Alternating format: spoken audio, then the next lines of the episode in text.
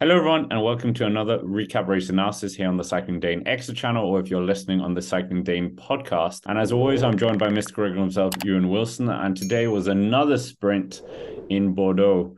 And Ewan, what exactly happened on the stage today? Well, today's stage was a flat affair, one of the flattest stages of this year's Tour de France, as the riders made their way from Montmarsan in the Landes département up to Bordeaux, wine city, uh, one of France's most visited tourist sort of cities, and uh, former home of Montesquieu and, and Francisco Goya. Wow.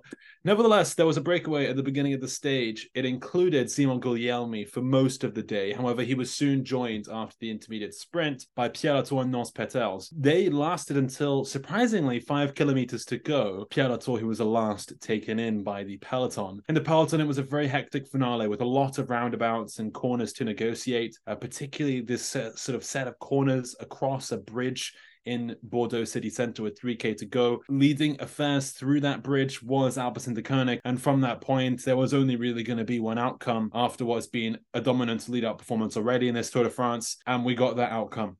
Jonas Rickaert, Van der Poel, Søren Andersen, did a brilliant job leading out Jasper Philipsen, who opened with 300 meters to go. He was challenged by Mark Cavendish, who maybe who went a little bit too early. Biniam Girmay as well was in the frame, but sort of shouldered out by Jasper Philipsen. So we'll come back onto that one as well. Jasper winning a third sprint stage in a row. It's rare that we see riders win three sprint stages out of three. It, it's a huge effort. He seems surprised, but he's a humble, modest character. He's going to seem like the villain for, for blocking the record, the, the record breaking uh, attempts from Mark Cavendish and also from Biniam Girmay for different reasons. But Philipsen, I think, Alpecin-Deceuninck didn't put a foot wrong. Once again, sort of lurked around. And then at 3K to go, exactly when we said they needed to be at the front across that bridge, they were there. And, you know, it's hard to beat them at that kind of position. Well, we could get on to the incident uh, that's in the thumbnail, but we'll wait about with that for the time being. That's the next section. But focusing on Jasper Philipsen and that incredible victory here. Uh, three stages, as you said, out of three sprint opportunities. It's incredible. And uh, yeah, where do they go from here? Are they are they just going to be the sprinting force, and he's going to end up with five, six, seven, eight wins here of this year's Tour de France and the green jersey on top of it? So we've had three sprint days out of a possible eight. That's quite a lot. Some might go to the breakaway, some might go different riders, but I mean, it's looking like he might get maybe five stage wins um, tomorrow could suit him again in Limoges. I know there are other riders as well who could contest that, like Wout and Binny, but it's a slight sort of false flat finale, which I think Philipsen came second in a false flat finale last year in Cahors, and Paris Champs Elysees is actually quite a tough finish as well.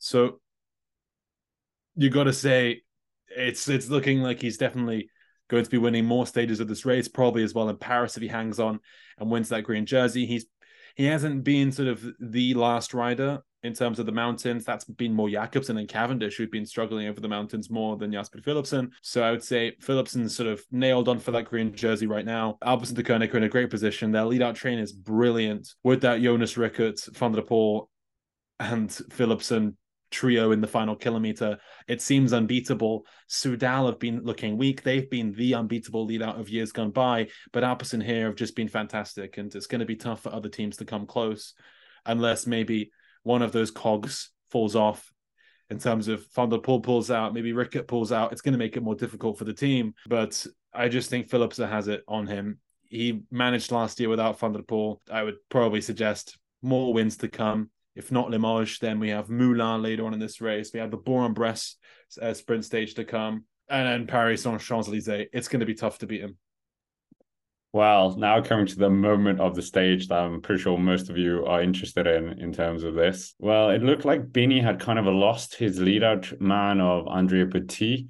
Uh, towards the finish. But then we kind of see Jasper Philipsen looking around and he could see Binny kind of on the wheel of Mark Cavendish. And it, then it seemed like Jasper Philipsen pushed him off Mark Cavendish's wheel and I mean, Ewan, yeah, quite a well. Binny's already been a victim of the Alpecin de Koenig train, and Mathieu van der was relegated subsequently. But yeah, how do you see this this incident? Okay, so watching it back now, you, you can kind of see that uh, Biniam Girmay is trying to jump onto Mark Cavendish's wheel, who sort of sprints around. Cavendish had great speed, he went a little bit too early, but Biniam Girmay is trying to jump onto that wheel. But as is Jasper Philipsen, Philipsen comes from sort of further left to jump onto the wheel, taking the line there. Biniam Girmay wasn't fully invested at that point and then Cavendish moves closer to the barriers. Everyone else has to react. That's where Biniam Girmay sort of has that sort of shoulder incident where he has to slow down for a little bit, which is frustrating. He loses a lot of momentum there. Once he gets back to full speed, you can see Biniam Girmay probably could have won today's stage. He had the legs there. He actually beats Philipsen uh, in the intermediate sprint in Grignol halfway through this stage, and the legs are there, which is what we were missing over the first couple stages. I think the lead out was a little bit more put together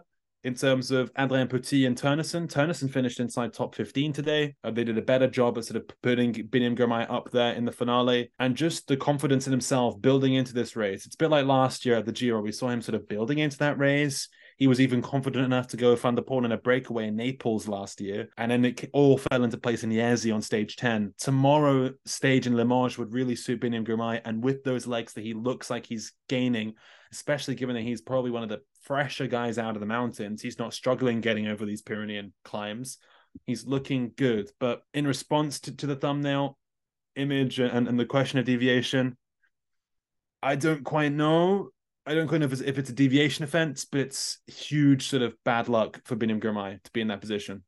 Yeah, I'm pretty sure everyone in the comments is either going to be for Philipsen or for Binny in terms of this incident. And I mean, relegating uh, uh, stage winner is obviously a huge call here. But again, it's kind of like Benny infringed at some point as well here. So yeah, it feels a shame. But yeah, we'll we'll wait and see if he can take the stage tomorrow. We're all kind of in the Binny Binny court for that. But um yeah, Ewan but like in in terms of sort of the sort of how dramatic uh, the deviation needs to be, I think with the Wout van Aert incident the other day, yes, the the the, the finishes on a on a curves that made it look it was harder to tell, but I think that was probably a more dangerous move than this was. Yeah, yeah, I, I, think I think it was just the fact that they were both diving for Cavendish's wheel, who was already close to the barriers. One man won that. It was Jasper Philipsen. Biniam Girmay was edged out, and he he loses th- that fight. I think he's just a victim of the circumstances of that moment.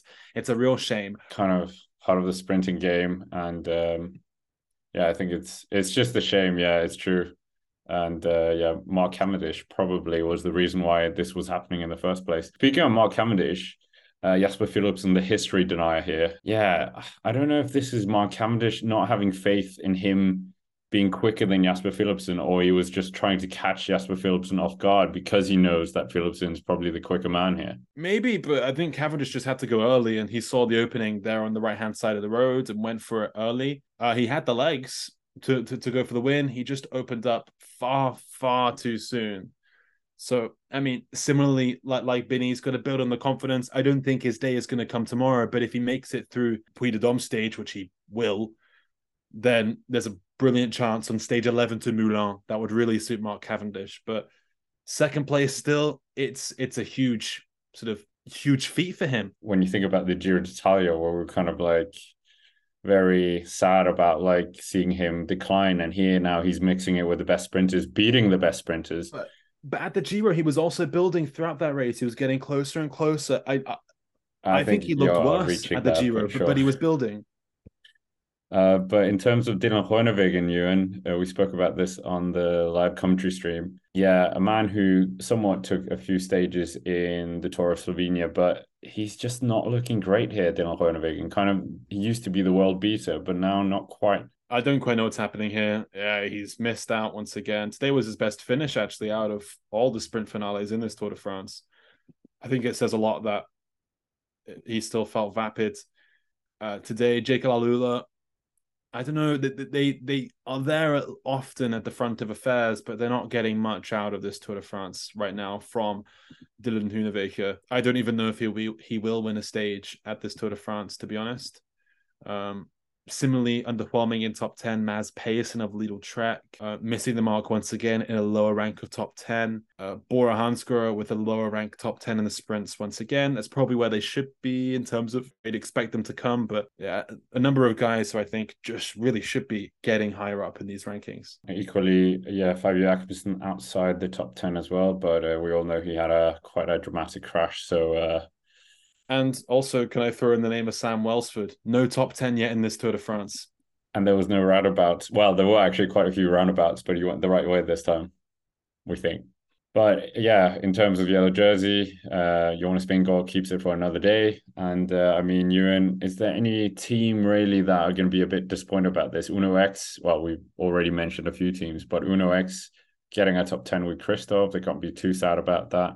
But yeah, Caleb Ewan, equally. Yeah, I mean, he he could be frustrated. He's been building up momentum, and he was um 45th place today, behind Mikel Landa. So maybe he just sort of missed something in that finale. Maybe something happened. Uh, but I think we should reflect on the green jersey competition because Jasper Philipsen has a 90 point lead in that classification right now. 90 points is a huge margin in that contest. And I reckon he's going to be taking it all the way to Paris. Yeah, I think you're right. And uh, anyways, with that, that's basically it for recap race analysis here on the Cycling Dane Extra channel, or if you're listening to us on the Cycling Dane podcast. And make sure to hit the like button, subscribe to the channel here as well, and let us know down in the comments what you think. Well, what you think should have happened in today's stage, or what you thought of the stage. And uh, why not join us over on the live commentary stream and make sure to check out the preview of tomorrow's stage as well here on the Cycling Dane Extra channel. But with that, thank you very much for watching. And of course, as always, we will see you around.